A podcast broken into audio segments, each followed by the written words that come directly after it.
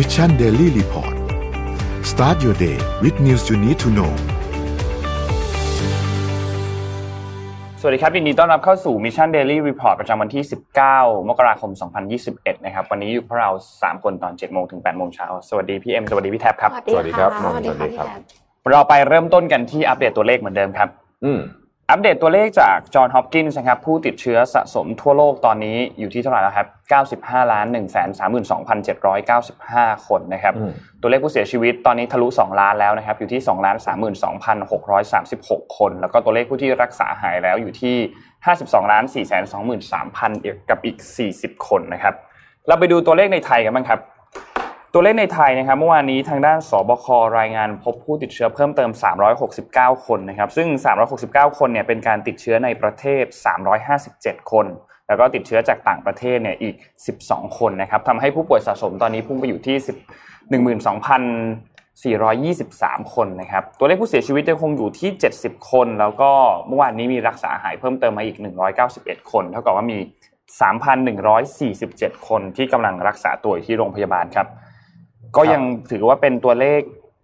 การติดเชื้อในประเทศที่ค่อนข้างสูงอยู่นะครับอืมจากหลาย ๆ พื้นที่นะครับ นี่เป็นอัปเดตจากศบคเมื่อวานนี้ครับ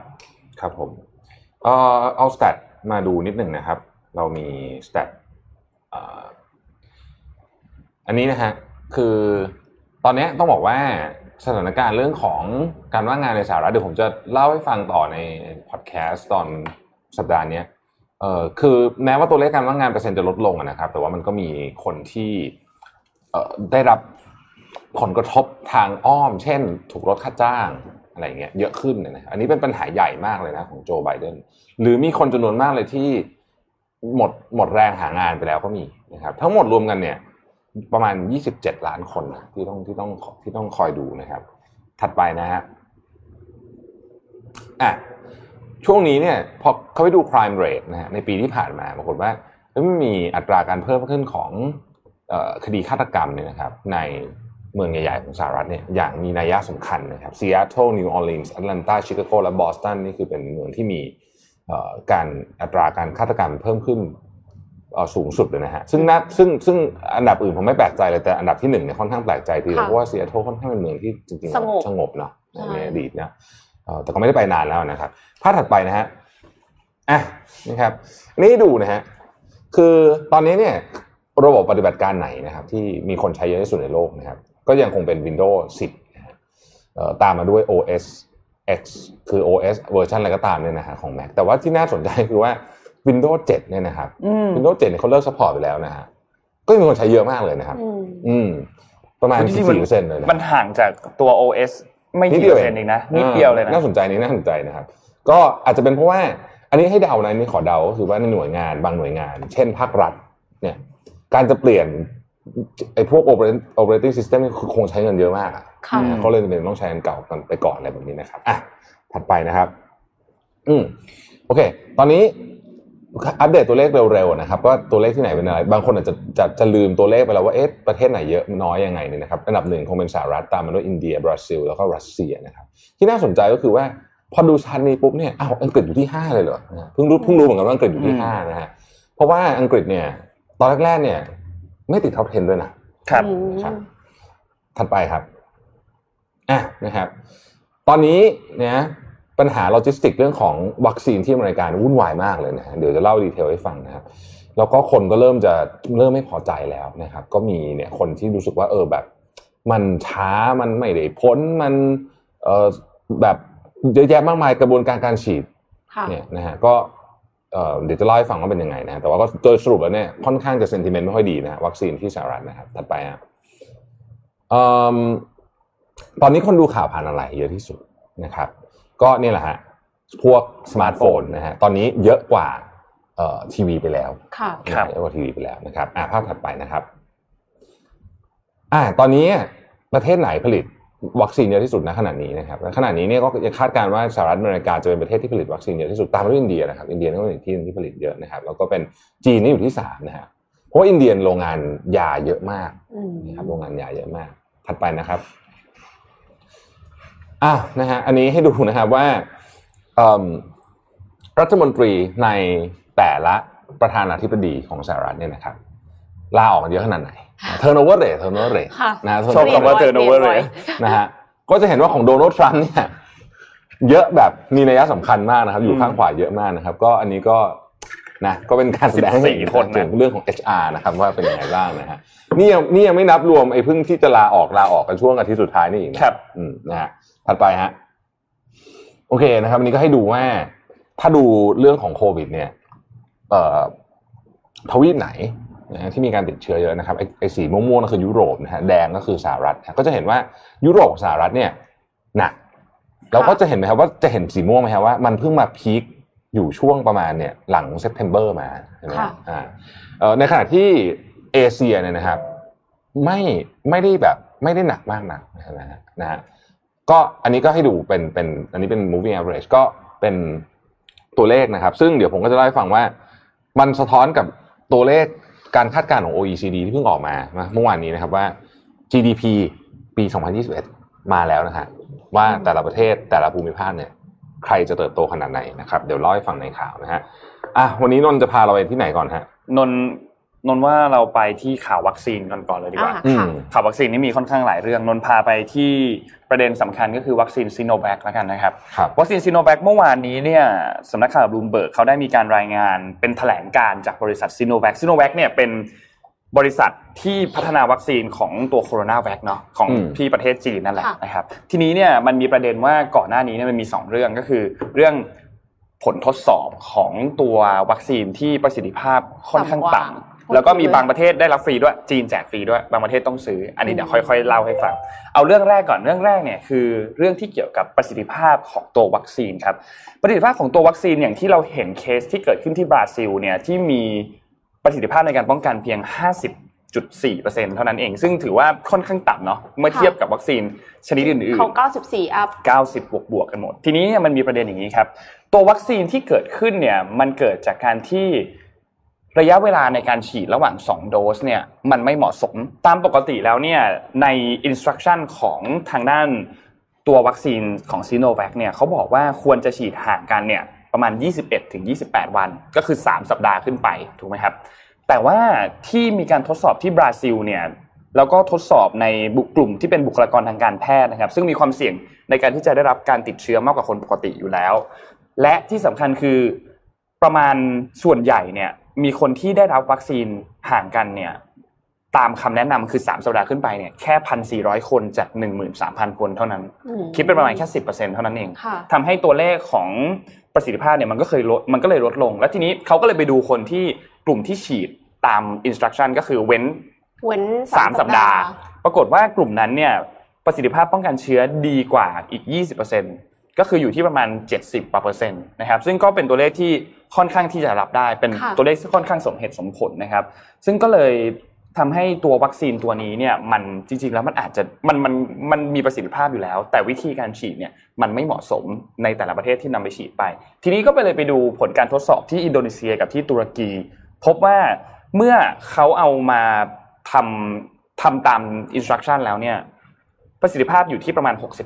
65-90%อืมแต่ว่าเมื่อเทียบกับ กับจำนวนผู้ฉีดแล้วเนี่ยจำนวนผู้ฉีดผู้ฉีดในอินโดนีเซีย กับตุรกีมันค่อนข้างต่ำเมื่อเทียบกับบราซิล มันก็เลยนำมาเปรียบเทียบกันโดยตรงไม่ได้ค่ะนะครับ นี่ก็เลยเป็นประเด็นว่า เอ๊ะ มันเหมาะสมหรือเปล่าสำหรับวัคซีนตัวนี้ ทีนี้ ตัววัคซีนตัวนี้เนี่ย อย่างที่เราทราบว่าประเทศไทยเราเนี่ยสั่งไปจำนวน 2 ล้านโดสใช่ไหมครับ ล่าสุดก็มีบลูเบิร์กแล้วครับ ออกมารายงานครับ แถลงการจากเอ่อรัฐมนตรีกระทรวงการ ต่างประเทศของจีนนะครับเขามีการบริจาควัคซีนโควิด -19 เนี่ยให้กับประเทศเดี๋ยวนะครับ ขอดูนิดนึงฟิลิปปินส์ครับจำนวน 5 0 0 0 0 0โดสนะครับแล้วนอกจากฟิลิปปินส์แล้วเนี่ยก็มีกัมพูชาที่ได้รับบริจาคอีกจำนวน 1 ล้านโดสนะครับก็รวมแล้วเนี่ยก็บริจาคไปพอสมควรเหมือนกันนะ แต่ไทยเราซื้อนะครับ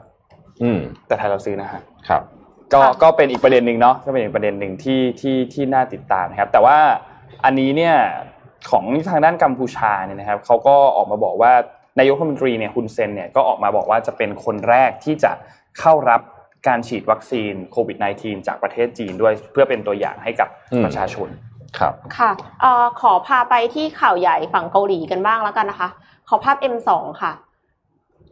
มีการสั่งจำคุกนะคะ ทายาทซัมซุงในข้อหาติดสินบนค่ะ เมื่อปี 2560 เนี่ย นายอีแจยองรองประธานบริษัทซัมซุงอิเล็กทรอนิกส์วัย 52 ปี เคยถูกพิพากษาจำคุกแล้ว 5 ปีนะคะ ฐานจ่ายเงินสินบน 8,600 ล้านวอน ให้กับอดีตประธานาธิบดีพักกึนเฮ แล้วก็เพื่อนสนิทของเขานะคะนั่นก็โดน ติดคุกแล้วเหมือนกันใช่ไหมจนทำให้อืมอดีตประธานาธิบดีนะคะ ถูกถอดถอนออกจากตำแหน่งนะคะอืมแต่ว่าในช่วงต้นปี 2561 ค่ะ หลังศาลสูง ลดโทษจำคุกลงเหลือ 2 ปีครึ่ง และรอลงอาญานะคะ ต่อมาได้มีคำสั่งรื้อคดีค่ะ แล้วก็มีคำพิพากษาเมื่อวานนี้เองค่ะ ซึ่งศาลสูงสุดเกาหลีใต้เนี่ยตัดสินจำคุกนายอีแจยองเป็นระยะเวลา 30 เดือน หรือว่า 2 ปีครึ่งนะคะ ในคดีที่ติดสินบนที่เกี่ยวข้องกับเมื่อปี 2559 ค่ะครับอืมทั้งนี้ภายใต้กฎหมายของเกาหลีใต้นะคะ จะสามารถสั่งรอลงอาญาได้ในกรณีที่รับโทษจำคุกไม่เกิน 3 ปี แต่ว่าในกรณีของอีแจยองเนี่ยคาดว่าการนับโทษอะค่ะจะนับรวมกับเขาวที่แล้วด้วย เพราะฉะนั้นเนี่ย การอภัยโทษจากประธานาธิบดีอะอาจจะไม่สามารถทำได้ แล้วก็อืมอีกอย่างหนึ่งก็คือ คดีนี้เนี่ยถึงแม้ว่าจะสามารถอุทธรณ์ต่อศาลสูงสุดได้ แต่ว่าศาลสูงสุดเคยตัดสินไปแล้ว ดังนั้นโอกาสที่จะเปลี่ยนคำพิพากษาจึงน้อยมากครับแล้วก็คำตัดสินคดีเนี้ยค่ะ จะทำให้นายอีแจยองเนี่ยไม่สามารถตัดสินใจเรื่องสำคัญสคัญๆของบริษัทได้ แล้วก็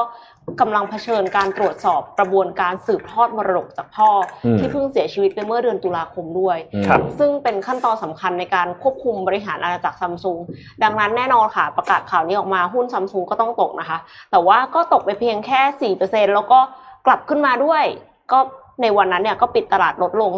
3.41%ค่ะ อืมอืมครับอะ เดี๋ยวจะมัดรวมเรียกว่าเหตุการณ์สำคัญที่จะเกิดขึ้นและเกิดขึ้นไปแล้วในช่วง 3 วันนี้นะครับ วันที่ 18 19 20นะฮะซึ่งทั่วโลกต้องจับตาเลยนะครับทิ้งทวนเพราะว่านะคะโอ้มีอะไรจะมีหลายเรื่องมากเลยนะฮะเราก็ค่อยไปทีละประเด็นนะครับ เอาประเด็นเรื่องของสิ่งที่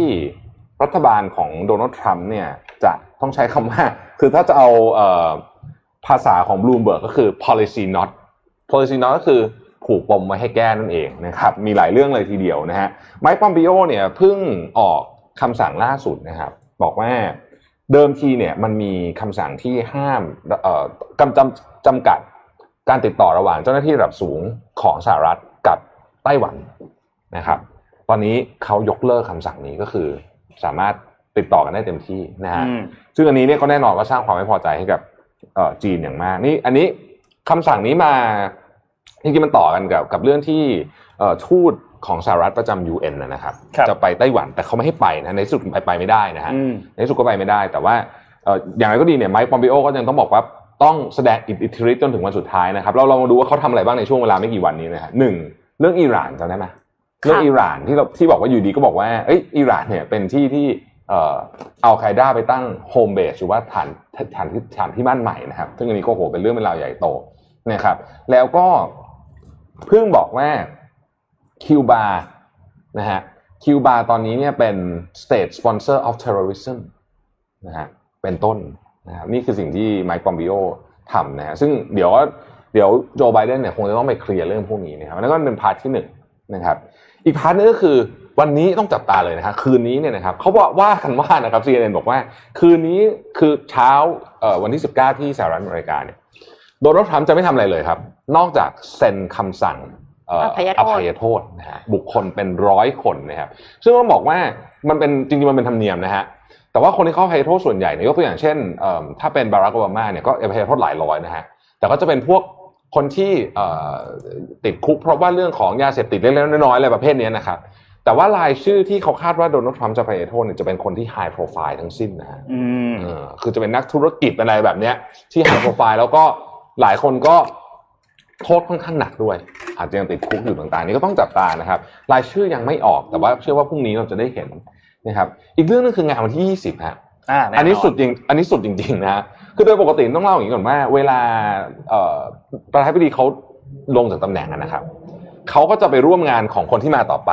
ครับถูกไหมฮะหรือเอาอาจจะมีสุนทรพจน์นิดหน่อย อย่างเช่นอืมในกรณีของโอบามาก็ไปพูดที่ Andrew Air Force Base ซึ่งก็อยู่ใกล้ๆเจ้าเอ่ออยู่ใกล้ๆทำเนียบขาวเนี่ยนะครับ แต่ว่าโดนัลด์ทรัมป์โดนัลด์ทรัมป์จะจัดงานใหญ่โตนะฮะมีการออกการดเชิญแล้วด้วยนะครับมีการออกการดเชิญเนี่ยนะครับ ให้แขกมา7โมง15นะครับพิธีการอำลาของเขาจะเริ่มต้น8โมงที่ทำเนียบขาวนะครับ เชิญแขกมา7โมง15ก็ออกการดเชิญไปเป็นการอำลาจะเอานู่นเอานี่มาใหญ่โต ประเด็นสำคัญก็คือว่า พิธีการเอ่อ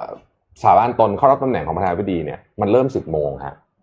คือคือคือและไอ้แขกสองชุดเนี้ย น่าจะต้องไปร่วมงานเดียวกัน อย่างเช่นยกตัวอย่างนะครับ เอกอัครราชทูตอย่างเงี้ยเขาก็นัดเชิญใช่ไหมค่ะอะไรอย่างเงี้ยนึกออกไหมฮะคือ คือเป็นอะไรที่ประหลาดมากนะครับแล้วก็ยังไม่รู้ว่าจะเกิดอะไรขึ้นวันนั้นเนี่ยนะฮะแล้วตัวโดนัลด์ทรัมป์เนี่ยเขาคงไม่ไปร่วมงานแน่นอนอยู่แล้วนะคครัรับบแต่ว่าไมค์เพนส์จะไปนะครับอะอันนี้เป็นอันนี้เป็นก่อนเที่ยงอะนะฮะทีนี้เวลาเที่ยงนะครับเอ่อก็คือเวลาที่เข้าพิธีสาบานตนเนี่ยนะครับ จะเกิดอะไรขึ้นบ้างนะครับ คนที่จะมาเป็นคนร้องเพลงชาติสหรัฐอเมริกาตอนนี้ได้ข้อสรุปแล้วว่าเป็นเลดี้กาก้านะครับอืมเลดี้กาก้าจะมานะครับ ในขณะเดียวกันเนี่ยเจนนิเฟอร์โลเปซก็จะทำการแสดงนะครับ ด้านหน้าอาคารฝั่งตะวันตกของรัฐสภาสหรัฐนะฮะนี่ข้อมูลจาก Voice of America นะครับขอบคุณข้อมูลด้วยนะครับ แล้วก็ทอมแฮงก์สนะครับทอมแฮงก์สจะรับหน้าที่เป็นพิธีกรถ่ายทอดสดทางโทรทัศน์ 90 นาทีนะครับ แล้วก็ รายงานข่าวก็คือว่าจัสตินทิมเบอร์เลคจอห์นบองโจวีและศิลปินดาราอีกหลายคนเนี่ยต่างรับคำเชิญเข้าร่วมงานแสดงเช่นกันนะครับระหว่างพิธีสาบานตนนะครับบาทหลวงลีโอโดโนเอ่อโอโดโนวานนะครับอดีตประธานมหาวิทยาลัยจอร์จทาวน์จะเป็นคนทำเอ่อพิธีกล่าวบทภาวนานะครับคือมหาวิทยาลัยจอร์จทาวน์นี่เป็นมหาวิทยาลัยเอ่อเก่าแก่เก่าแก่อยู่ที่ดีซีนะครับ เอ่อแล้วก็แอนเดรียฮอลนะครับเป็นนักผจญเพลิงจากจอร์เจียจะทำหน้าที่ผู้นำในการกล่าวคำปฏิญาณคือประธานาธิบดีต้องพูดตามใช่ไหมต้องมีคนพูดก่อนใช่ไหมฮะแล้วก็แมนดากอร์เมนจะเป็นเยาวชนคนแรกที่ได้รับเอ่อได้กล่าวบทกวีในพิธีเข้ารับตำแหน่งนะครับอันนี้เป็นพิธีการเอ่อบุคคลนะฮะโดยคร่าวๆนะครับที่เราคาดว่าจะเกิดขึ้นในวันนั้นนะฮะโอเคนี่ก็เป็นโดยสรุปนะฮะแต่จริงๆมันมีไส้ในเยอะมากเลยนะอืมในเรื่องเหล่านี้อ๋ออ๋ออีกเรื่องหนึ่งอีกเรื่องหนึ่งนะครับ วันแรก day one ครับ นะฮะของโจไบเดนคาดว่าจะเกิดอะไรขึ้นบ้างนะครับนะฮะสิ่งที่จะเกิดขึ้นนะครับซีเอ็นก็คาดการณ์บอกว่าหนึ่งเลยเรื่องใหญ่สุดเลยเนี่ยนะครับโจไบเดนเนี่ยน่าจะเซ็นให้สหรัฐกลับเข้าไป Paris Agreement อ่านะครับ Paris Agreement จริงๆเป็นความเอ่อเป็นความพยายามของโอบามานะครับตอนนั้นนะไปรวมประเทศมาโอ้โหแทบตายนะฮะกว่าจะได้เซ็นนะ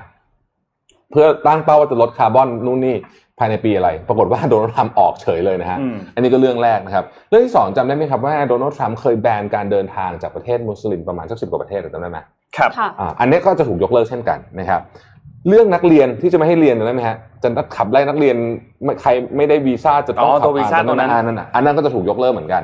นะครับ แล้วก็จะมีคำสั่งให้ต้องใส่หน้ากากใน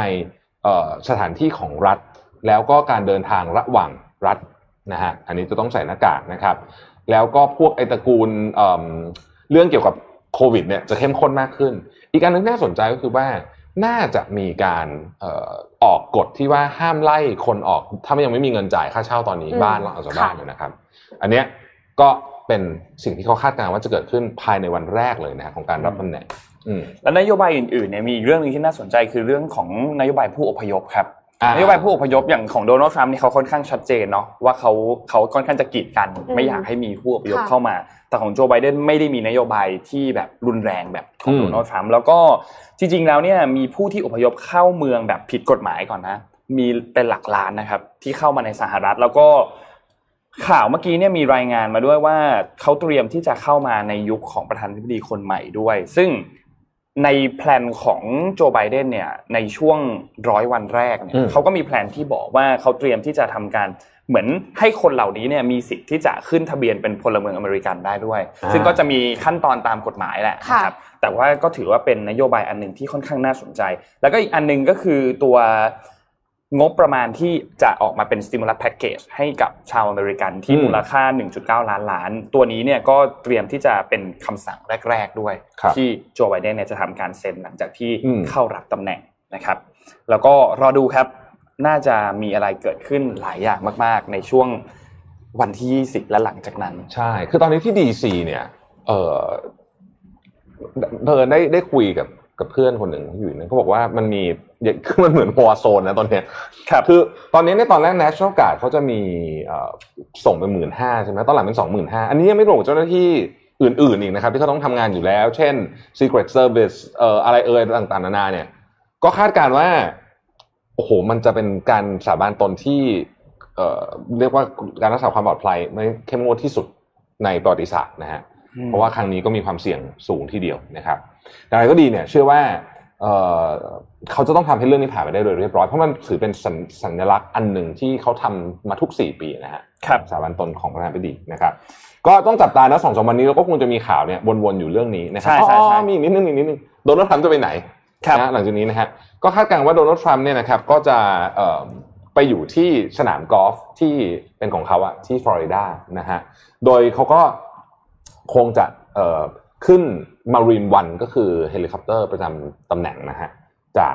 หน้าทำเนียบขาวนึกออกไหมขึ้นจากสนามหญ้านะครับ ซึ่งเป็นซึ่งเป็นภาพที่เราจะเห็นบ่อยๆเนี่ยแล้วก็ไปที่ฐานทัพเอ่อแอนดรูสนะครับ Joint Base Andrew นะฮะซึ่งอยู่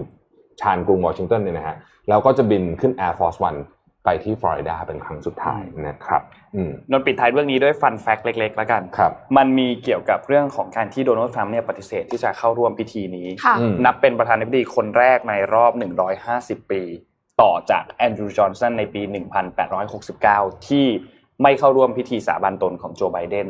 นะครับ แล้วก็อีกอันหนึงก็คือตัว บารักโอบามาจอร์จ W. บุชแล้วก็บิลคลินตันก็ออกมายืนยันแล้วที่จะเข้าร่วมพิธีนี้นะครับแล้วก็ตัวคำสั่งพิเศษที่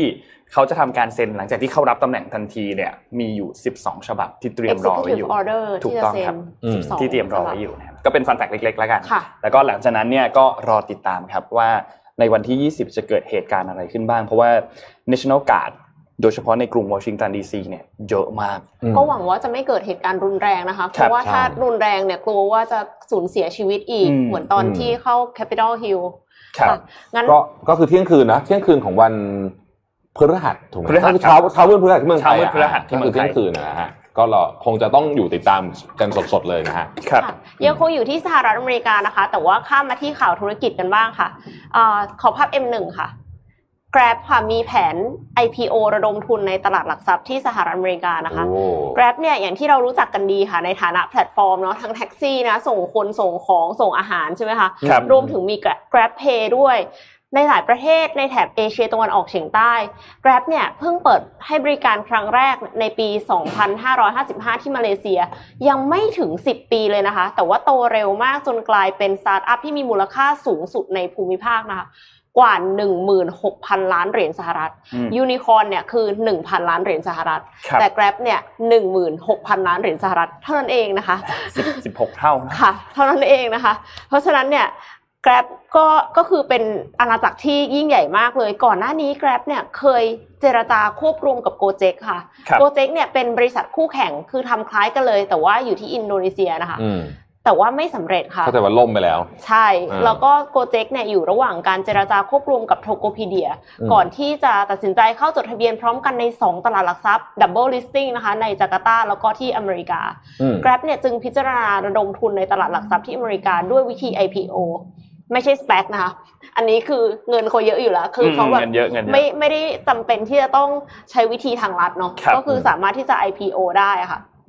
มูลค่าของการระดมทุนเนี่ยคาดว่าจะไม่ต่ำกว่า 2,000 ล้านดอลลาร์นะคะหรือประมาณ 60,000 ล้านบาทค่ะครับถ้าเป็นเช่นนั้นจริงเนี่ยจะทำให้ Grab เป็นบริษัทในภูมิภาค Southeast Asia ที่ระดมทุนนอกภูมิภาคเนี่ยใหญ่ที่สุดอืมเป็น IPO ครั้งใหญ่ที่สุดของบริษัทในเอเชียตะวันออกเฉียงใต้อืมนอกภูมิภาคนะคะ ดังนั้นถ้า Grab IPO สำเร็จแน่นอนค่ะ คนที่ยิ้มคนแรกเลยค่ะ มาซาโยชิซันค่ะครับอ่าเพราะซอฟต์แบงค์ SoftBank ถือหุ้นค่ะหลักเลย ใช่ แล้วก็ Mitsubishi UFJ Financial Group นะคะ ก็จะขายหุ้น Exit Happy ดี๊ด๊ากันค่ะครับก็หวังเป็นอย่างยิ่งว่ามาซาโยชิซันเนี่ยจะสามารถ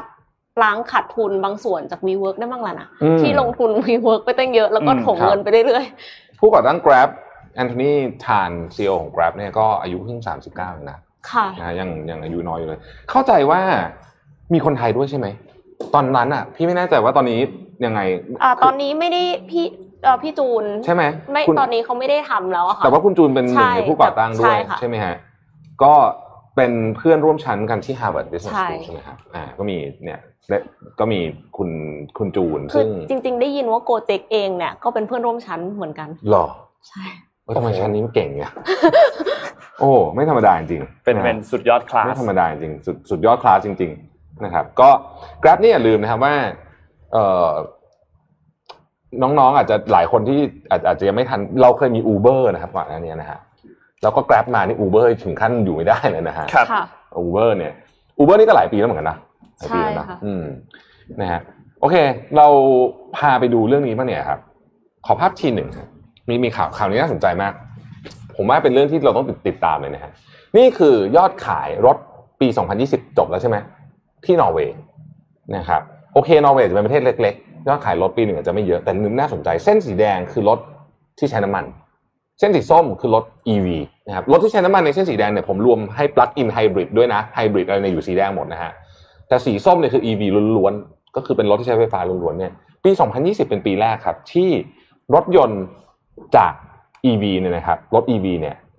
ขายเยอะกว่า รถยนต์น้ำมัน และน้ำมันรวมไฮบริดรวมทุกอย่างเนี่ยนะครับอยู่ที่เอ่อรถ EV 54%นะครับเป็นครั้งแรก ซึ่งอันเนี้ยมันเป็นหมุดหมายสำคัญนะ เพราะว่าถ้าประเทศอย่างฟินแลนด์ทำได้นะครับเขากล่าวว่าคือภายในปี 2025 เนี่ยอีกอีก 4 ปีต่อจากนี้จะไม่มีรถน้ำมันอีกแล้ว ไม่มีอะไรที่ใช้น้ำมันอีกแล้ว จะเป็นรถ EV ทั้งหมดนะครับ ซึ่งในเดือนธันวาคมของปี 2020 เนี่ยนะครับ เดือนที่แล้วเนี่ย รถ EV เนี่ยเป็นยอดขายถึง 67%เลยนะ market share นะฮะที่หนึ่งคือ Audi e-tron Sportback นะฮะแซงเทสลาโมเดล3มาแล้วนะครับ เดี๋ยวจะมีโอกาสได้รีวิวรถคันนี้ด้วย เดี๋ยวจะเดี๋ยวจะมาเล่าให้ฟังว่าเป็นยังไงนะฮะอืม Audi e-tron Sportback นี่ก็เป็นเอ่อรถยนต์ EV ยอดฮิตตอนนี้นะครับที่ยุโรปนะฮะเทสลาก็ตามมาที่สองนะครับแล้วก็ที่เหลือเนี่ยต้องบอกว่าตอนนี้โอ้โหซัดกันนัวมากนะครับ คือตอนนี้เนี่ยแทบทุกแบรนด์ กำลังพยายามทำ EV ออกมานะครับ Ford BM อะไรคือหมดทุกอันนะนะครับเพราะว่าเห็นแล้วว่าเฮ้ยตลาดตอนนี้เนี่ยมันเคลียร์ไปทางนั้นจริง ๆ นะครับ ไม่แน่ใจเหมือนกันว่าเราจะเห็นภาพนี้หรือเปล่าในในประเทศไทยนะครับ เพราะว่าอย่างที่บอกว่าแหมไอ้ supply chain ของรถ ICE หรือว่า internal combustion engine ของเราเนี่ย มันยาวเหลือเกินนะฮะมันจะไม่รู้ว่าจะเกิดหรือเปล่าแต่ว่า มีความตั้งใจนะว่า รถยนต์คันถัดไปที่จะซื้ออะไม่ไม่รู้เมื่อไหร่นะอค่ะยากจะได้รถ EV ละ ค่ะอืมนะครับ อยากได้รถ EV เหมือนกัน อยากได้รถ EV ละเมื่อก่อนบอกว่าอยากได้รถไฟฟ้า รถไฟฟ้านี่ฟังดูเป็น BTS ทันทีเออถูกถูกถูกใช่ใช่ใช่รถรถรถไฟฟ้านี่คือแบบ จะเอามาเป็นทั้งสถานีเลยหรือเปล่าต้องต้อง EV ต้อง EV ต้องต้อง EV ต้อง EV ต้องเรียกรถชื่อ EV มันเท่ก่อนชื่อมันเท่เวเวลาเรียกรถไฟฟ้านึกถึง BTS เหมือนกันนะฮะนึกถึง BTS เหมือนกันอืมก็นี่แหละครับเป็นเป็นเป็นประเทศน่าจะเป็นประเทศแรกๆนะฮะที่แซงแล้ว คือจริงๆถ้าถามถ้าถามพี่ส่วนตัวพี่ไม่คิดว่าจะเห็นเร็วขนาดนี้นะอืมครับคืออันนี้มันเป็นแบบคืออย่าลืมนะครับว่าเมื่อกี้ที่พูดฝั่งรถยนต์ใช้ใช้น้ำมันเนี่ยเรารวมหมดเลยนะครับไฮบริดปลั๊กอินอะไรเนี่ยอยู่ฝั่งนั้นนะฮะ EV ค่ะนี่คือ EV เพียวเลยค่ะไฟฟ้าล้วนๆนะฮะอืมแบบที่เติมน้ำมันไม่ได้เลย ถูกต้องอืมไม่มีน้ำมันให้เติมอะอืมนะฮะน่าสนใจน่าสนใจ ก่อนที่จะไปเข้าเจ็ดโมงครึ่งเอ็มมีข่าวเตือนภัยสั้นๆ แล้วกันค่ะ ขอภาพ M3 ค่ะ คือมีแอปปลอมออกมานะคะ ชื่อว่าแอปเราชนะค่ะ คือมีโอ้มีแอปที่อ้างเหมือนกับแอบอ้างกระทรวงการคลังอะค่ะ แต่ว่ากระทรวงการคลังเนี่ยออกมาบอกแล้วนะคะว่าแอปพลิเคชันนี้เนี่ยไม่เกี่ยวข้องกับกระทรวงการคลัง ห้างมโหลดแต่อย่างใดนะคะ เพราะฉะนั้นคือมีเจตนาไม่ดีแน่นอนอะตั้งชื่อแบบเนี้ยเพราะแล้วว่ามันตั้งขึ้นไปใน store ได้ไงเนี่ย งงมากเลยเดี๋ยวนะอันนี้ไม่แน่ใจทั้งคู่เลยคือเป็นของปลอมใช่ไหมของปลอมทั้งคู่ค่ะ เรายอดดาวน์โหลดอะอันเราชนะนี่โหลดไปเป็นแสนแล้วอะใช่คือคือคนน่ะเข้าใจว่าจะต้องลงทะเบียนผ่านแอปนี้ แต่จริง ๆ แล้วอะกระทรวงการคลังเนี่ยกำลังจะพิจารณา โครงการเราชนะในวันนี้ค่ะครับแล้วก็อืมจะมีแถลงการอย่างชัดเจน คือยังไม่ได้พิจารณาเลย แต่ว่าแอปออกมาแล้วเนี่ยมันเป็นไปได้ยังไงไงอืมเออเออนะแล้วยังไงเนี่ยแล้วแล้วแอปไอ้สโตร์ก็ต้องเอาลงไหมคงเอาลงแล้วมั้ง ต้องเดี๋ยวต้องเช็คยังเดี๋ยวยังเดี๋ยวไม่ได้ได้เช็คต้องเอาเหมือนกันนะคะออกหรือเปล่า แต่ว่าคือคือเตือนไว้ก่อนเพราะว่าใครที่โหลดไปแล้วเนี่ย uninstall ซะนะคะ ก็คืออย่าไปให้ข้อมูลอะไรเขาเพราะว่าเรายังไม่รู้ว่าเจตนาของเขาจริง ๆ มันก็คงไม่ดีอะคงไม่ดีหรอก อืมเจตนาไม่น่าจะดี ไม่ดีนะไม่น่าจะดีแน่ ไม่น่าจะดีแน่ แล้วก็หน่วยงานของรัฐเนี่ยกำลังตรวจสอบนะคะ แล้วก็ถ้ามีการกระทำความผิดเนี่ยจะดำเนินคดีตามกฎหมายค่ะ รีบ uninstall เลยนะฮะต้องรีบรีบเลยอะ ไปไปเจ็ด7โมงครึ่งกันเจ็ดโมงครึ่งซะหน่อยเจ็ดโมงครึ่งซะหน่อยนะฮะวันนี้ก็เร็วๆนะฮะพรุ่งนี้เราข่าวเยอะเราก็ไม่อยากจะเจ็ดโมงครึ่งยาวมากนะฮะอะมาเลยครับเจ็ดโมงครึ่งครับเจ็ดโมงครึ่งวันนี้ว่าด้วยเรื่องเรื่องอะไร เปิดสไลด์หน่อยจำไม่ได้เหมือนกันอะมาฮะเดี๋ยวนะครับ สักครู่นะครับอ่าโอเค อืม อ่าเล่าก่อนแล้วกัน คือ Harvard Business Review เขาพูดถึงเทรนด์ที่น่าจะมาเเปลี่ยนแปลงวิธีการทำงานนะครับของอปีนี้นะฮะมีทั้งหมด 9 เรื่องด้วยกัน อันนี้ซึ่งซึ่งค่อนข้างจะดีเทลเลยนะ ต้องบอกว่าเป็นเป็นเทรนด์แบบยิบยิบย่อยๆนะฮะได้ไหมครับน้องครับอ่าเดี๋ยวพี่เดี๋ยวพี่โยงเข้าให้ใหม่นะฮะ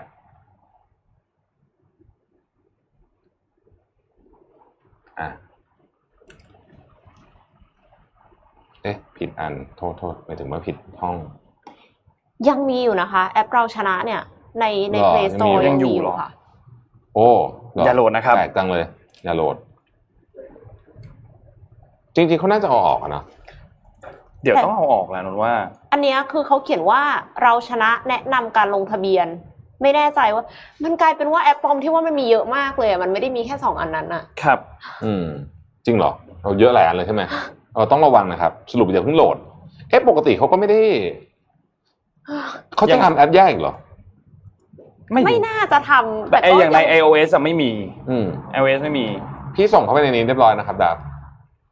คือยังไงรอประกาศอันนั้นวันนี้ดีกว่าค่ะ โอเค ขอข้ามไปข่าวก่อนใช่ไหมอะได้ครับ เดี๋ยวนนท์มาพาพามาข่าวนี้ก่อน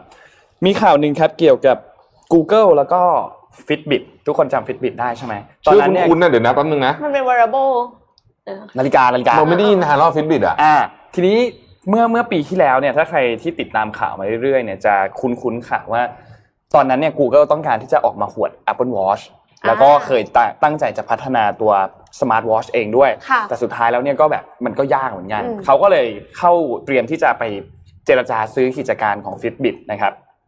ทีนี้ ตอนนั้นเนี่ยก็เจรจากันอยู่สักพักหนึ่งแล้วแล้วก็ข่าวก็ดูเหมือนจะเงียบๆไป ตอนนี้เนี่ยเอ่อเว็บไซต์ของ NASDAQ นะครับได้ออกมารายงานการเข้าซื้อบริษัท Fitbit แล้วนะก็คือเป็นบริษัทตัว Smart Smart Wearable Maker เป็นตัว Smart Watch นั่นเอง คล้ายๆกับของตัวอย่าง Garmin อย่างของ Apple Watch นะครับค่ะซึ่งตัว Fitbit เนี่ยต้องบอกว่าจริงๆ แล้วเนี่ยมีผู้ใช้งานค่อนข้างเยอะนะ ประมาณแบบ 30 ล้านคนทั่วโลกนะคครัรับบ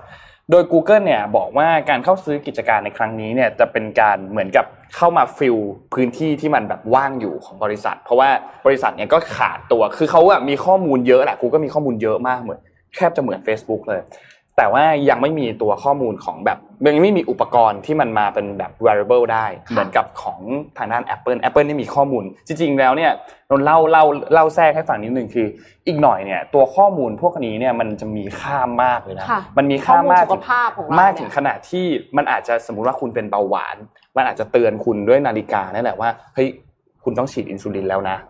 มันอาจจะมีข้อมูลได้มากถึงขนาดนั้นเลย แล้วอาจจะมีการส่งข้อมูลต่อไปที่โรงพยาบาล การแชร์ข้อมูลต่ออืมพวกนี้เนี่ยมันก็ทำได้ง่ายยิ่งขึ้นค่ะนั่นก็เลยเป็นตลาดหนึ่งที่ทำให้บริษัทเทคโนโลยีหลายหลาย ๆ บริษัทเนี่ยต้องการที่จะบุกเข้าไปนะครับ ซึ่งแถลงการณ์อันนี้เนี่ยตัว Fitbit เนี่ยจะสามารถใช้งานร่วมกับแอปพลิเคแอปพลิเคชันบริการสุขภาพด้านอื่นๆได้ เช่นพวกแอปพลิเคชันที่อาจจะมาดูเรื่องของอัตราการเต้นหัวใจอะไรต่างๆ ที่มันแบบ insight ลึกลงมาอีกการวัดการนอนอะไรเงี้ยที่มันจะไม่ได้มีแค่แอปที่มันมาแบบเป็น in-house ของมัน แต่มีแอปพลิเคชันที่คนอื่นๆเข้ามาพัฒนาในตัวแพลตฟอร์มตัวนี้ได้ด้วยนะครับอืมนอกจากนี้เนี่ย Google บอกว่าเขาจะไม่นำข้อมูลที่เป็นข้อมูลด้านสุขภาพของผู้ใช้งานเนี่ยไปใช้โฆษณาเด็ดขาดนะครับ เพราะว่าโอเคแหละมันก็เป็นดีค่ะ privacy concern ใช่อันค่ะแรก ๆ เลยที่ผู้ใช้จะ กังวลเกี่ยวกับเรื่องนี้นะครับ ซึ่งมูลค่าที่รายงานมาเนี่ยนะครับ Google เนี่ยเข้าซื้อบริษัท Fitbit ด้วยเงิน 2,100 ล้านดอลลาร์สหรัฐอืมนะครับ ซึ่งเจรจามาตั้งแต่ปีที่แล้วแล้วนะตั้งแต่ประมาณช่วงเดือนพฤศจิกายนปีที่แล้วนะครับ แต่ก็ล่าช้ามา แล้วก็ล่าสุดเพิ่งมีการประกาศอืมเมื่อวานนี้ เมื่อวันที่สิบห้านี้เองนะครับ เมื่อวันครับที่สิบห้าเองครับ อือืมมค่ะเอ่อน่าสนใจนะก็ ข้ามมาที่ฝั่งอินโดนีเซียกันบ้างแล้วกันนะคะ ตอนนี้อินโดนีเซียเนี่ยประสบภัยธรรมชาติหนักมากเลยค่ะ คือก่อนหน้านี้เมื่อวันศุกร์ที่ผ่านมานะคะ เกิดเหตุแผ่นดินไหวในจังหวัดสุลาเวสีตะวันตกโอ้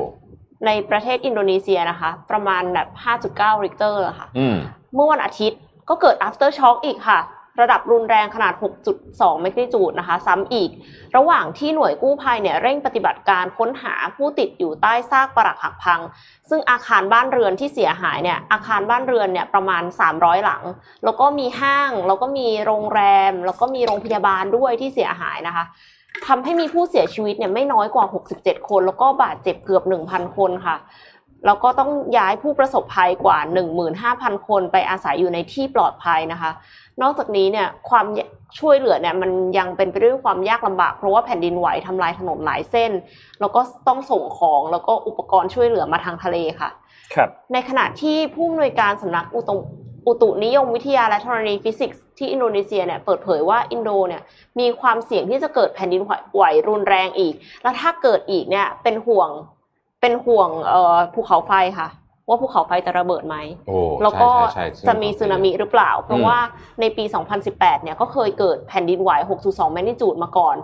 และเกิดสึนามิด้วยนะคะ ซึ่งถล่มเมืองปาลูบนเกาะสุลาเวสีทำให้มีผู้เสียชีวิตหลายพันคนเลยทีเดียวค่ะ แล้วเมื่อวานเนี้ย ก็ยังเห็นแวบๆว่ามีข่าวน้ำท่วมอีกน้ำท่วมหนักมากที่อินโดนีเซียเหมือนกันอืมทำให้ชาวบ้านเนี่ยได้รับผลกระทบเป็นวงกว้างนะคะภัยธรรมชาติเนี่ยมันน่ากลัวมากจริงๆ แล้วโดยเฉพาะอย่างยิ่งประเทศเกาะที่อยู่ Ring of Fire ด้วย ก็เอาใจช่วยชาวอินโดนีเซียแล้วก็เจ้าหน้าที่นะคะ ให้สามารถอพยพคนแล้วก็อืมจำกัดความสูญเสียได้ค่ะ ครับเออเราพาไปที่ข่าวนี้ดีกว่าครับ ข่าวของ World Economic Forum นะฮะ คือเมื่อวานเนี้เขาก็มี report ออกมาว่าเออแต่ละประเทศเนี่ย จะโตยังไงปัญหาเป็นยังไงนู่นนี่ต่างๆ นะครับ ปีนี้ถ้าตั้งให้เต็มตีมเลยนะอืมอาจจะฟังดูแย่หน่อยก็คือ มันเป็นการฟื้นตัวแบบไม่เท่าเทียมนะฮะอ่ามมาดูภาพ T2 นะครับ อันนี้เป็น prediction ล่าสุดจาก World Economic Forum นะครับ ทั้งโลกเนี่ยนะครับ ทั้งโลกเนี่ยนะครับ คาดการณ์ว่าจะโตอยู่ประมาณสัก5%เนาะ5%นะครับ ซึ่งต้องมาดูรายละเอียดนะฮะประเทศอย่างสหรัฐอเมริการัฐละตินอเมริกา แล้วก็ยุโรปเนี่ย จะโตไม่เยอะอืมนะครับ แต่ว่าที่จีนเนี่ย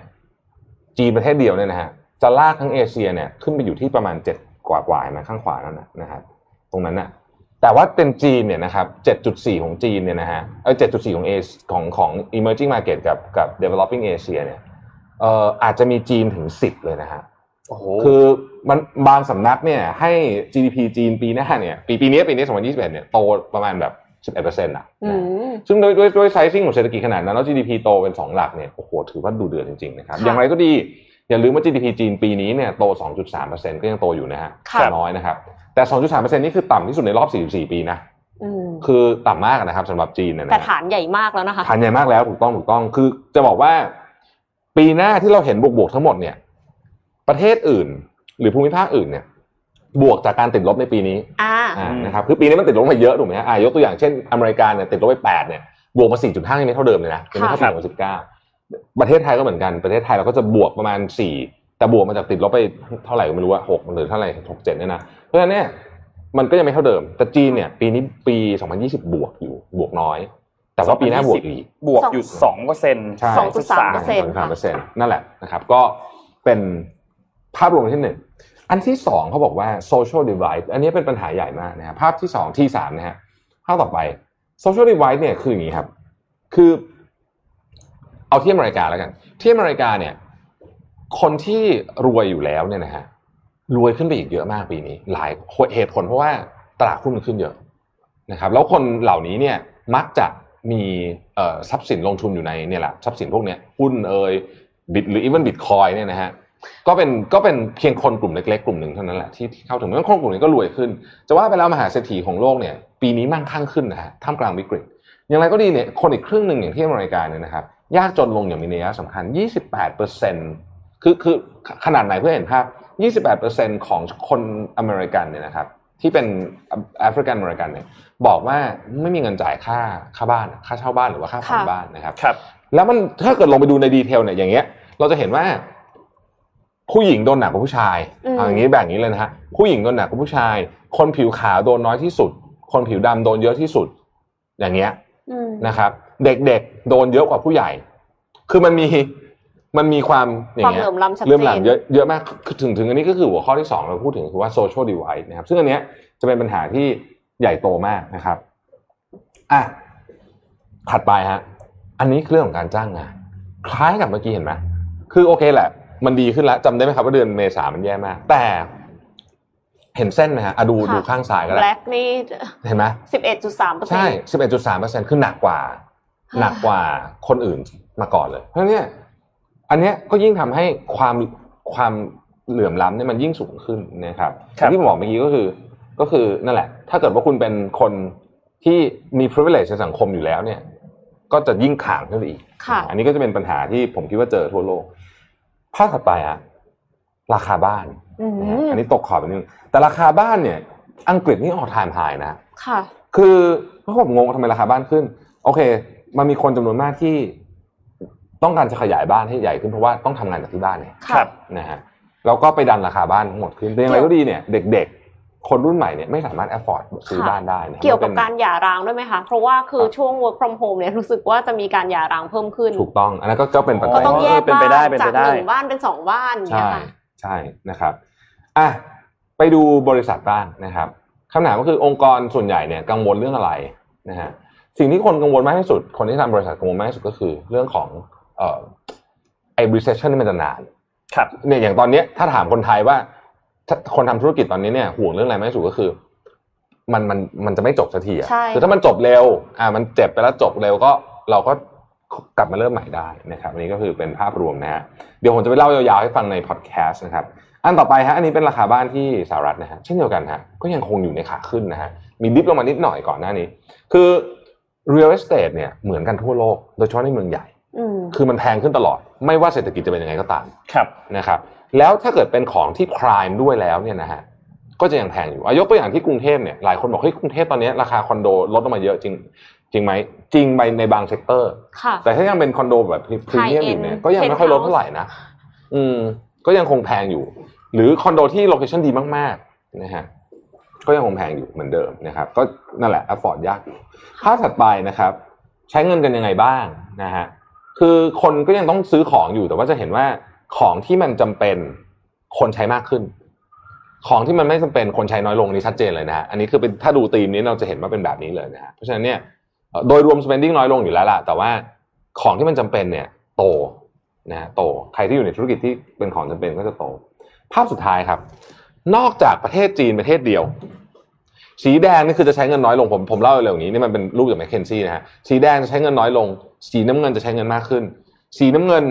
ปรากฏอยู่ที่จีนกับอินเดียเท่านั้นเนี่ยสีฟ้าฟ้าน้ำเงินน้ำเงิน ส่วนที่เหลือเนี่ยนะฮะอเมริกาอังกฤษฝรั่งเศสเยอรมันเนี่ยทุกคนจะใช้เงินน้อยหมดเลยนะครับ เพราะว่าเป็นกังวลกับสภาวะเศรษฐกิจของโลกนี่คือสรุปเร็วๆของ World Economic Forum อ่าฮะให้ฟังอืมค่ะนะครับเอ่อจะเข้าเจ็ดโมงครึ่งตอนนี้ไหมคะอ่าเจ็ดโมงครึ่งนะครับแบบเร็วเลยนะฮะเจ็ดโมงครึ่งมาเลยฮะ Harvard Business Review ก็ฮะเอ่อออกมาว่าการทำงานนะครับในปี 2021 เนี่ยจะเป็น มีอะไรเปลี่ยนแปลงไปบ้างนะครับ อะเริ่มอันที่หนึ่งเลยครับ อืม บริษัทเนี่ยจะเปลี่ยนจากการเอ่อ manage employee experience นะครับ เป็น manage life experience ของคนที่ทำงาน คือจะไม่ใช่แค่การทำงานจะไม่ได้แค่ manage เฉพาะที่ออฟฟิศละ ทุกอย่างจะต้อง manage เป็นภาพรวมนะฮะค่ะมากขึ้นครอบคลุมนะฮะครอบคลุมทุกเรื่องนะฮะภาพที่สองนะครับ ต่อไปนะฮะ จะมีบริษัทจำนวนเยอะขึ้น ที่เริ่มแสดงจุดยืนทางการเมืองอืมหรือความเชื่อต่างๆ สมัยก่อนเรื่องนี้เป็นเรื่องต้องห้ามเลยนะครับ ต้องห้ามมากต้องห้ามเลยนะครับกลางตลอดบริษัทส่วนใหญ่ต้องห้ามคือเขาห้ามพูดเรื่องนี้กันนะฮะแต่เราเริ่มเห็นบริษัทหลายบริษัทเริ่มออกมานะฮะชัดชัดเจนเรื่องนี้มากขึ้นนะครับ จุดยืนเรื่องอะไรก็แล้วแต่ในที่เกี่ยวข้องกับทางสังคมนะฮะภาพสัตว์ไทยฮะเออเรื่องนี้น่าเป็นห่วง คือเรื่องของอัตราการจ่ายเงิน ก็คือค่าจ้างที่เกี่ยวข้องกับ เพศแล้วก็เกี่ยวข้องกับเอ่ออายุเกี่ยวข้องอะไรอย่างเงี้ยเมื่อกี้ที่เราคุยกันเนี่ยนะฮะมันจะเพิ่มขึ้นนะครับ มันจะเพิ่มขึ้น เขาบอกว่าอันหนึ่งที่เห็นชัดเจนเลยก็คือว่าพอกลับมาทำงานที่ออฟฟิศเนี่ย พนักงานผู้ชายกลับมาทำงานได้เยอะกว่าผู้หญิงฮะด้วยหลายเหตุผล เพราะว่าเอิ่มผู้หญิงอาจจะต้องดูลูกอะไรแบบนี้ค่ะลูกเรียนที่บ้านอะไรเงี้ยมันก็เลยไปทำให้เรื่องของไอเวจgap เนี่ยสูงขึ้นไปอีกเรื่องนี้น้องเอ็มคงจะเอ่อมีข้อมูลเยอะกว่าพี่แต่ว่า ก็เราก็เห็นเทรนด์นี้พอสมควรนะครับแต่เป็นเทรนด์ที่ไม่ดีนะไม่อยากให้เห็นเรื่องนี้นะฮะ ภาพถัดไปฮะเพราะเรื่องนี้เขาพยายามต่อสู้กันมานานนะค่ะเอิ่มอันนี้เนี่ย ตอนนี้เนี่ยมันจะมีเครื่องไม้เครื่องมือมามอนิเตอร์พนักงานเยอะโดยเฉพาะที่ที่ประเทศที่เจริญแล้วเนี่ยนะครับ อันเนี้ยจะถูกจำกัดเยอะขึ้นนะครับ เพราะว่าตอนนี้เนี่ยกฎหมายเรื่องความเขาเรียกว่าอะไรนะความ Privacy privacy เนี่ยจะเข้มข้นมากขึ้นนะครับนายจ้างจะมามอนิเตอร์พนักงานเยอะๆไม่ได้นะครับถัดไปฮะโอเคคำว่า flexibility เนี่ยจะ shift จาก location ไปเป็นเวลา สมัยก่อน flexibility มักจะนึกถึง location แต่อีกหน่อยเนี่ยเวลาจะสำคัญมาก เพราะฉะนั้นเนี่ย collaboration tools ต่างๆ เนี่ย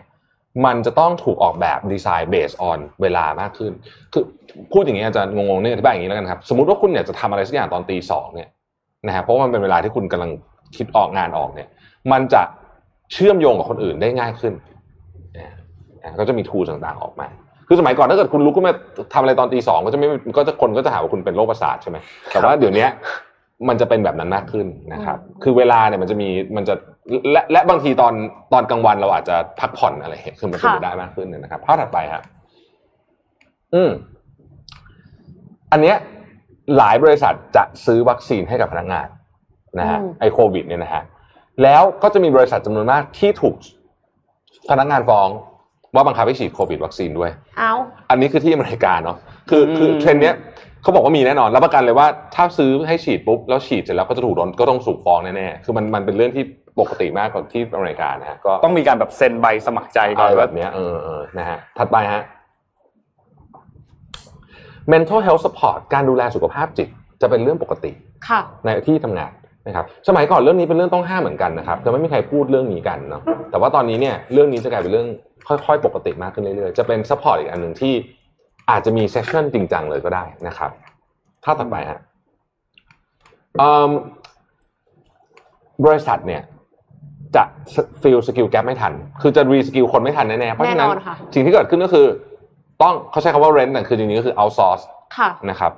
งานบางอย่างที่มันเป็นแกลบอยู่ เพราะว่าอันเนี้ยเพราะฉะนั้นเนี่ยในอนาคตมันจะเกิดอะไรขึ้น มันจะเกิดองค์กรที่มีความสามารถเฉพาะตัวมากๆ แล้วเอาซอร์สความสามารถนั้นให้กับบริษัทที่ต้องการ อืมอืมนะครับ ก็จริงๆมันก็มีความคล้ายกับบริษัทเฉพาะทางในปัจจุบันนี้อยู่ค่ะแล้วใช่ไหมแต่ว่าอันเนี้ย Software House มันจะเยอะขึ้นใช่มันจะเยอะขึ้นนะครับ ถัดไปฮะอะเออเมืองนะครับ เมืองเนี่ยจะ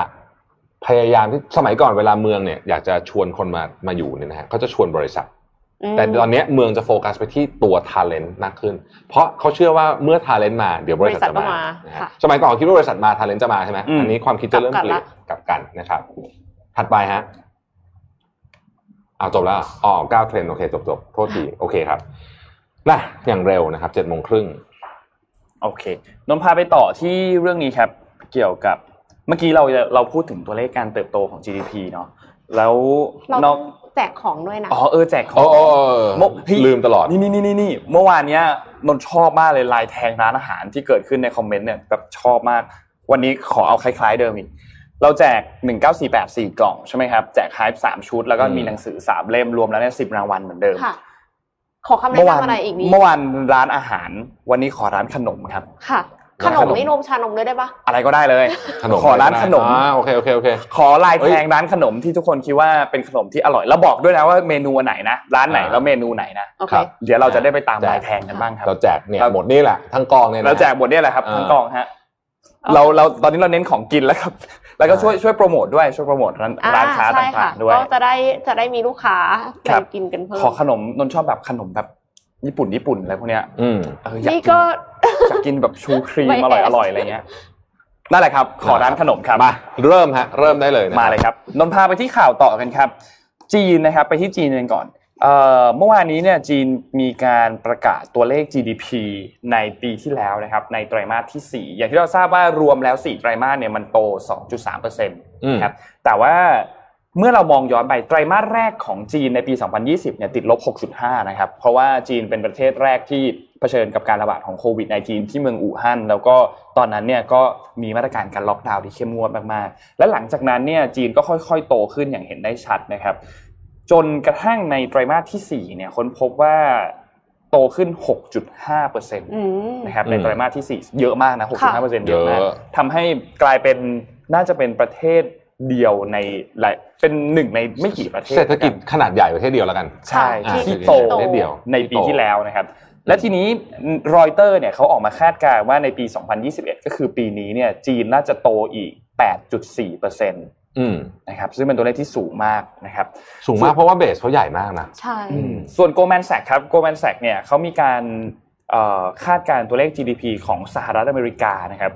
ว่าในปี 2021 เนี่ยจะโตขึ้น 6.6%นะครับ ซึ่งเมื่อเทียบกับการที่เขาคาดการณ์ในครั้งก่อนเนี่ยมันอยู่ที่ 6.4%ก็คือว่าโตขึ้นมาพอสมควร อันนี้เนี่ยเป็นผลพวงมาจากตัวแผนงบประมาณเศรษฐกิจของโจไบเดนนะครับที่อยู่ที่ 1.9 ล้านล้านดอลลาร์สหรัฐที่จะเป็น stimulus package ไปให้กับทั้งคนที่เป็นบุคคลแล้วก็บริษัทนะครับ นี่ก็เป็นตัวเลข 2 ตัวเลขที่ค่อนข้างน่าสนใจในปีนี้ครับ ค่ะ ขอไปที่ข่าวบันเทิงนะคะเอ่อขอคลิป M5 ค่ะส่วนสนุก Universal Studio นะคะครับที่ปักกิ่งสร้างเสร็จแล้วค่ะ เตรียมเปิดให้บริการในเดือนพฤษภาคมปีนี้แล้วนะคะ หลังจากที่เริ่มก่อสร้างมาตั้งแต่เดือนสิงหาคมปี 2018 นะคะ ตอนนี้ก็ 2 ปี 5 เดือน อันนี้มันยังเป็นหน้าตาของคอนเซปต์อยู่ เพราะว่าเป็นคลิปล่าสุดที่ Universal Studio ปล่อยออกมา คือปัจจุบันเนี้ยค่ะ สวนสนุกตอนนี้เนี่ยกำลังมีการทดสอบเครื่องเล่นตกแต่งภายใน แล้วก็ทดสอบสิ่งอำนวยความสะดวก ฝึกซ้อมบริการนักท่องเที่ยวอบรมพนักงานโดยที่มีกำหนดเปิดเดือนพฤษภาคมปีนี้นะคะ ดังนั้นเนี่ยอันนี้ก็ยังเป็นคอนเซปต์อยู่ แต่ว่าให้ดูเป็นน้ำจิ้มว่าจะมีอะไรอยู่ข้างในบ้างนะคะ ก็แน่นอนค่ะ มีโรงแรมหลายแห่งนะคะ แล้วก็มีหลายโซนที่แบบน่าสนใจมากๆ เดี๋ยวเดี๋ยวไปดูพร้อมกันนะคะ หลังจากเปิดให้บริการแล้วเนี่ยคาดว่าจะรับนักท่องเที่ยวได้มากกว่า 10 ล้านคนต่อปีค่ะ แต่ว่าแค่คนจีนอย่างเดียวเนี่ย ก็กลัวว่าจะเกินแล้วครับอจะไปต่อคิวแย่งกับคนจีนก็อาจจะลำบากหน่อย มีโซนกังฟูแพนด้าค่ะเฮ้ยคิดถึงหนังเรื่องคิดถึงการ์ตูนเรื่องเนี้ยชอบชอบตลกเรื่องนี้มากชอบชอบชอบชอบ คือที่จีนเขาโลโก้เขาก็เกินแล้วมั้งเกิน capacity อยู่แล้ว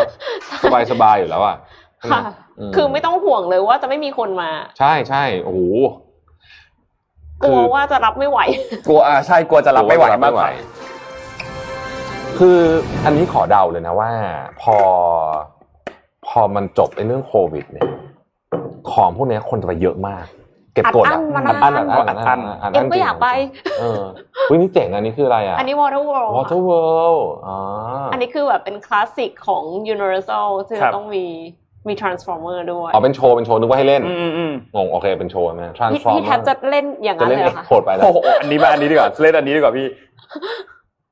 เออวันก่อนมันมีใครอ่านข่าวนะเขาบอกว่า ที่บอกว่าไอ้พวกเครื่องเล่นอย่างเงี้ย ที่น่ากลัวน่ากลัวอืมผู้หญิงชอบเล่นมากกว่าผู้ชายนะ ไม่รู้รถไฟเหอแต่ตีลังกาพวกเนี้ยแต่ถ้าในบรรดาเพื่อนๆก็เป็นอย่างนั้นค่ะเออผู้หญิงชอบเล่นมากกว่าผู้ชาย เอ็มเคยไปเล่นเครื่องเล่นที่ Six Flags อะที่แบบว่ามันสูงสูงๆน่ากลัวมากๆอะคือผู้ชายไปกันสี่คนมีผู้ชายอืมสองผู้หญิงสองผู้ชายไม่เล่น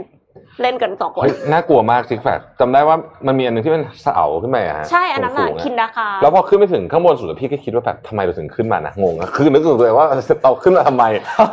คือทำไมเราขึ้นมาทำไมนะอุ๊ยมี Harry Potter มี Harry Potter ด้วยเฮ้ยเจ๋งอะ คือพวกนี้เนี่ย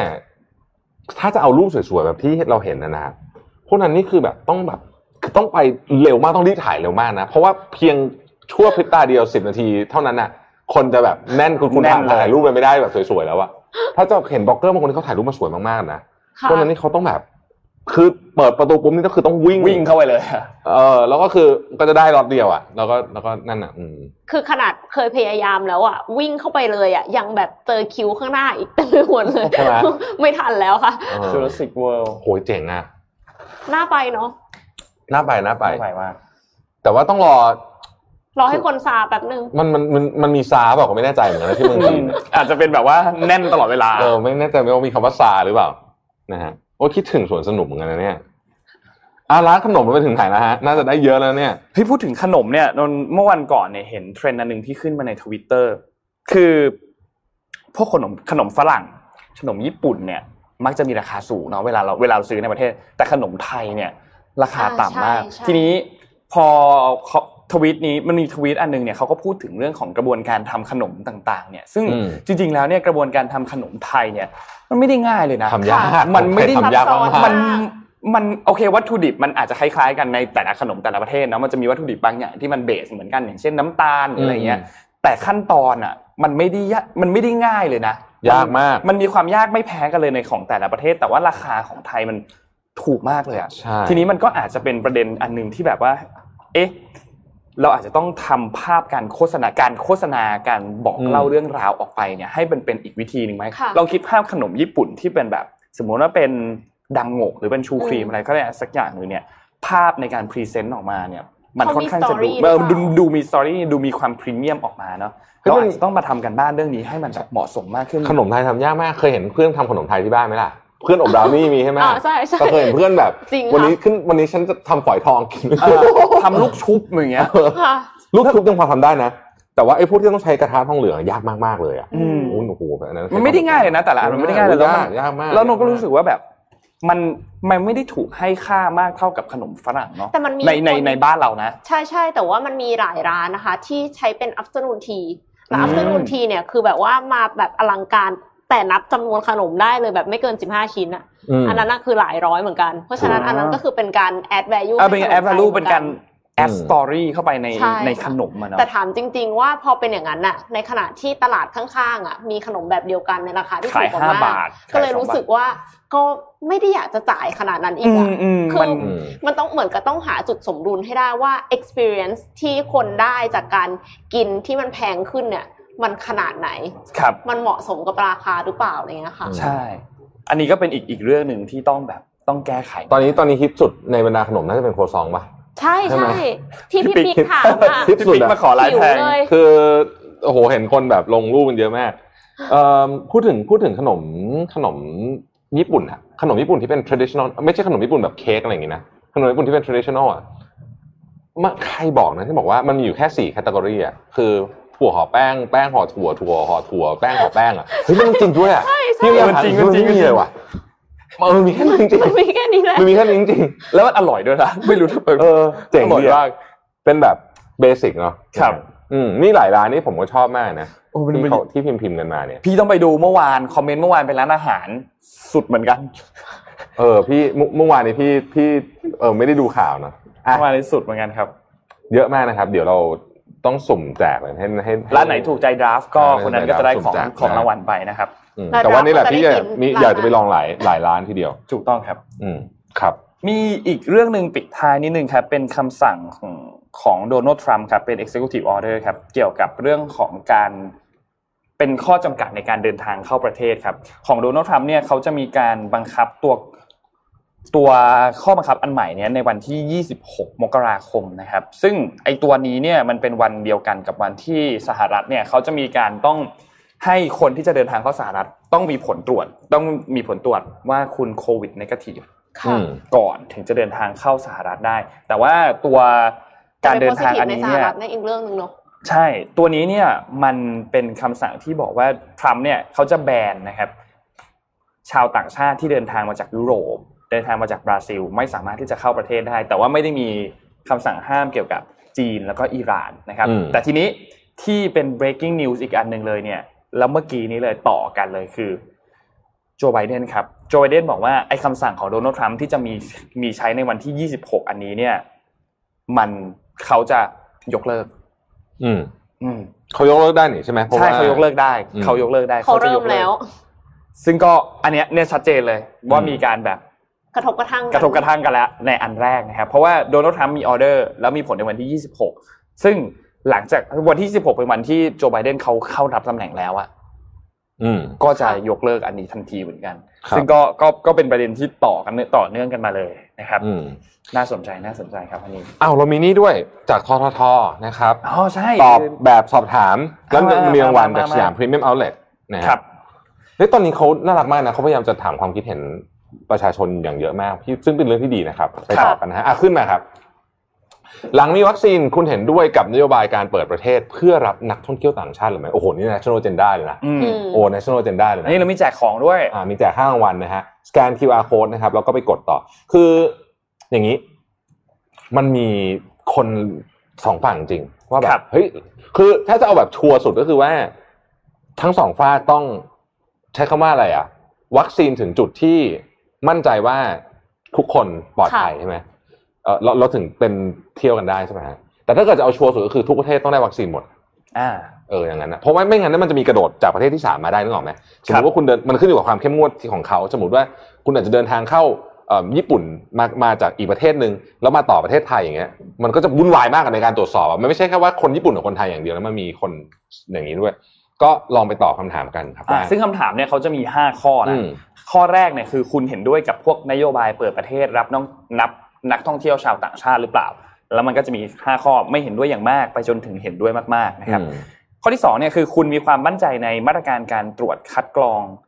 นักท่องเที่ยวชาวต่างชาติที่เดินทางเข้ามาในไทยเนี่ยมากน้อยแค่ไหนคือไม่เชื่อมั่นเลย หรือว่าเชื่อมั่นมาก ๆ มีระดับ1นถึงสินะครับแล้วก็ข้อที่3เนี่ยคือคุณมั่นใจที่จะไปเที่ยวในสถานที่มีนักท่องเที่ยวชาวต่างชาติไปเที่ยวเยอะๆหรือเปล่า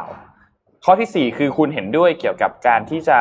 เน้นการท่องเที่ยวเชิงคุณภาพ คือลดปริมาณนักท่องเที่ยว แต่ว่าอืมเพิ่มการใช้จ่ายต่อหัวเนี่ยมากขึ้นเห็นด้วยกับข้อนี้ไหมแล้วก็ข้อสุดท้ายคือมีข้อเสนอแนะ ให้กับการพัฒนาอุตสาหกรรมการท่องเที่ยวไทยในปีนี้มีอะไรบ้างนะครับค่ะนี่เป็นจุดเริ่มต้นแล้วที่คนทุกคนสามารถเข้าไปแสดงความคิดเห็นกันได้อืมครั้งที่แล้วเนี่ยเรามีคนเข้าไปตอบแบบสอบถามเนี่ยที่มาจากของมิชชั่น Daily Report เนี่ยประมาณ1,200 1,200คนค่ะซึ่งเยอะมากนะใช่รอบนี้ขอทำลายสถิติเดิมค่ะแล้วเดี๋ยวพรุ่งนี้เรามาดูกันว่าผลที่ทุกคนตอบเข้ามาเนี่ยเป็นยังไงกันบ้าง เป็นโอกาสของเราแล้วนะคะ ที่จะเสนอความคิดเห็นแล้วก็มีคนรับฟัง ถูกต้องใช่ อันนี้เขาลงเขาลงมาโดยเอ๊ะตรงเลยนะคราวที่แล้วเขาประกาศรางวัลเนี่ยมีคนถามประกาศผลยังอันนี้เดี๋ยวเดี๋ยวดาผ่าข้อมูลให้พี่หน่อยสิจำจำได้ว่าเขาจะประกาศวันสองวันนี้หรือยังไงวะพี่เดี๋ยวพี่ก็แปลว่าประกาศไปแล้วสิประกาศไปแล้ว ประกาศไปแล้วในเพจของทททใช่ไหมอ๋อโอเคอ๋อประกาศไปแล้วนะฮะในในเพเพจจขขอองงทททครับ วันที่สิบห้าอ๋อเออเออหลายวันแล้วนะ เข้าไปดูได้เลยฮะครับอืมก็ฝากแบบสอบถามอันนี้ด้วยนะครับ เข้าไปตอบกันได้ ใครมีข่าวปิดท้ายกันอีกไหมครับ ของนนท์หมดละ ของพี่มีฮะคือโอตเคอนนี้ ตอนนี้ทุกคนทราบใช่ไหมครับว่า ตอนนี้เนี่ยไอชิปคอมพิวเตอร์อะค่ะมันขาดแคลนนะค่ะอย่างหนักเลยนะครับ ถึงขนาดที่ว่าเอ่ออัลดี้เนี่ยนะครับ ซึ่งเป็นซึ่งเป็นบริษัทรถยนต์ที่อยู่ภายใต้ Volkswagen Group เนี่ยถึงขั้นต้อง